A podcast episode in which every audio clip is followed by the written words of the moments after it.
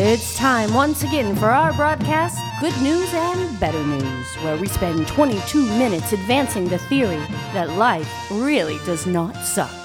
And now, here is our host, author, screenwriter, and podcastman, Jonathan Richard Cring. If you're happy and you know it, clap your hands. Uh, do you remember that? A camp or uh, some gathering of people, and uh, I think like what they go through three of them. You clap your hands, stomp your feet. I, I there's a third one in there.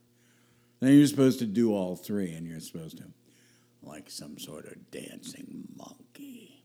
I remember I hated it. Some sometimes there'd be this really gorgeous girl who'd be doing it. And people would give her a hard time. So she turned to everybody and she goes, Come on, guys, clap your hands, be happy. And she was so attractive that I would clap like a fool and pretend to be happy. And I will tell you, it's almost universal. I, I, maybe this is too far, but sometimes it seems to me that we seem to hate happy. It's happened to me many times. I, I, I wouldn't bring it up if it was just a single occurrence, but I, I've actually sat down in a room alone with another person, and the subject of happiness has come up. And I've, I've asked this individual, um, Are you happy? This causes people often to launch into a speech, which, by the way, does sound somewhat rehearsed. Here's what the speech usually consists of. I guess you'd have to define for me what you mean by happy. Do I laugh all the time? No. Am I giddy? Certainly not. There's too much pain in the world for that. If you mean contentment, and I do have moments of that, but I don't know whether anybody is really happy. Happy is something we stumble upon and enjoy for a few moments, and then we move on to the rest of our lives. At least that's that's what I found. So if you're asking me if I'm happy, I would have to say I try to be, but I very often fail. Honest to God, folks, that's what I've heard people say to me. It's like we are embarrassed at the notion of rejoicing, being glad, finding a sense of warmth, rejuvenation. It's like we believe if we we're actually happy, we look stupid, maybe irresponsible, since there are so many problems, so much difficulty, not to mention the agony. But happy is not escaping the pain. Happy was intended to be the remedy for it. Happy is not being ignorant of the world's problems. Happy is the profile we choose as we take on the problems.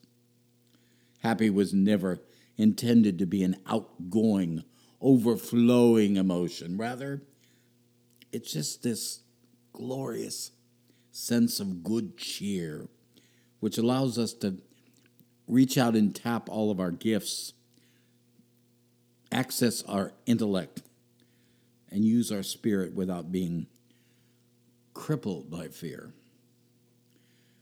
Happiness basically is what allows love to come in and just get rid of our anxiety. It'd be a beautiful thing. It is. Matter of fact, the whole message of Christianity begins with the Sermon on the Mount with these Beatitudes, with 13 examples of how to be happy, but, but none of these examples, if you will, are circumstances that are particularly naturally breeding glee and joy, like poor in spirit,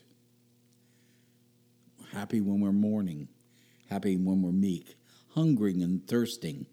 How about this? Persecuted. I think these might be considered unhandy or maybe even devastations. But actually, they're just temporary conditions best overcome by being happy. So, on this beautiful 100th podcast, that's right. Today is the 100th podcast. This is the 100th time I've come to share my thoughts with you. You know, when I began this, I thought it was just a big joke. My family was pushing me to do it, and you really need to check out the podcast. You need to have a podcast. So I began it, and you know, I just decided to make it a joy for myself, to make it something that I have fun doing, and maybe in the process, somebody will come along and say, hey, that's not bad, that's fun. So, this is the hundredth time I've got to come to share with you. So, I want to share on this day, this 100th podcast, three things about happiness. Can I tell you the first one? Happiness is not a place, it is an invention. If happy was a place, we'd have to go there. If happy was a place, we'd have to find a way to stay there. If happy was a place, it, it wouldn't travel well, would it? Thus making us unable to communicate to the world around us as we move about. Happy is what we invent. We invent when we realize that our circumstances have arrived and they must be dealt with, and they cannot be defeated simply by us pouting or being angry. So we invent a happiness. We invent things. We invent games. We invent songs. Still to this day, there are thousands of Negro spirituals out there that were invented, here that? Invented by the slaves to make them try some sort of happy in the middle of their bondage. They invented their own happiness. What will I invent today to contradict the sadness that wants to tell me that I'm losing? What can I give myself as a gift? Where can I go into my heart and my soul to have solace and peace of mind while I'm waiting for things around me to evolve, swing, or enhance. In this present year in America, we are not in the middle of a happy situation. No doubt. I think most people would agree with that. It's time to invent. We need to invent reasons to get together for fellowship. We need to invent the kind of hope that makes our faith move. And then we'll cease to feel we have death all around us with nothing working. Happiness is not a place. Happy is not a place. It's a it's an invention. Like can I give you number 2? Happy is not a person, but it is very personal. Happy is not a person, it's very personal. The reason I can love someone is that I'm not trying to force them to love me. Sometimes they get weary. People have bad days, or they just get pissed off. leave them alone. It'll be fine. Because here's the key the love I feel in my own heart for my own life makes me happy. And also knowing that my Creator values me just makes me giddy.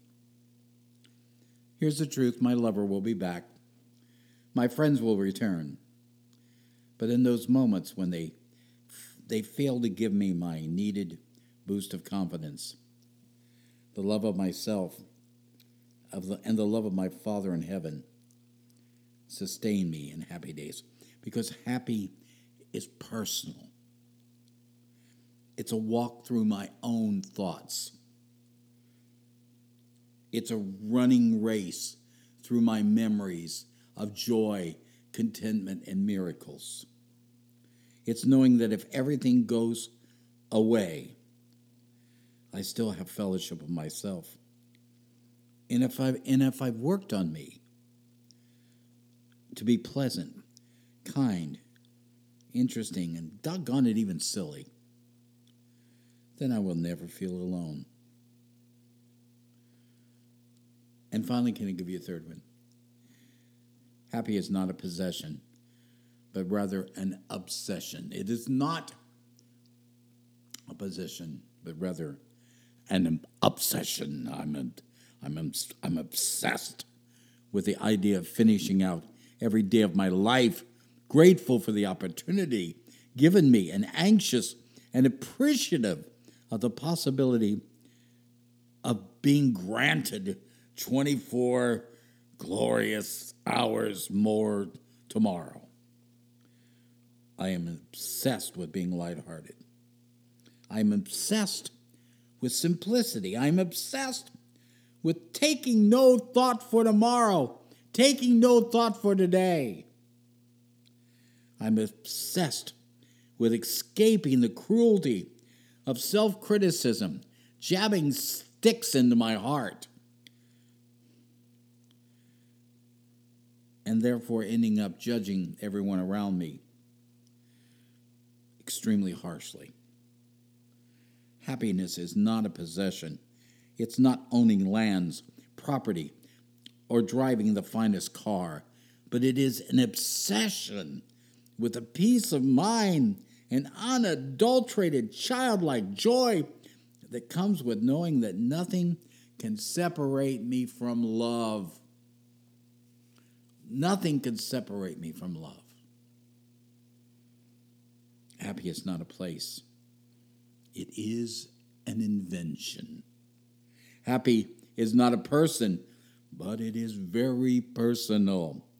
And the good news is, happy is not a possession, but rather the better news is that it is a total obsession with the chilling glee of knowing that I am loved and therefore capable of spreading love.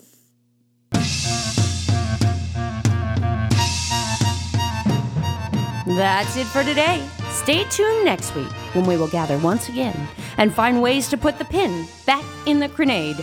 Be sure to subscribe and follow us on social media and at goodnewsandbetternews.com.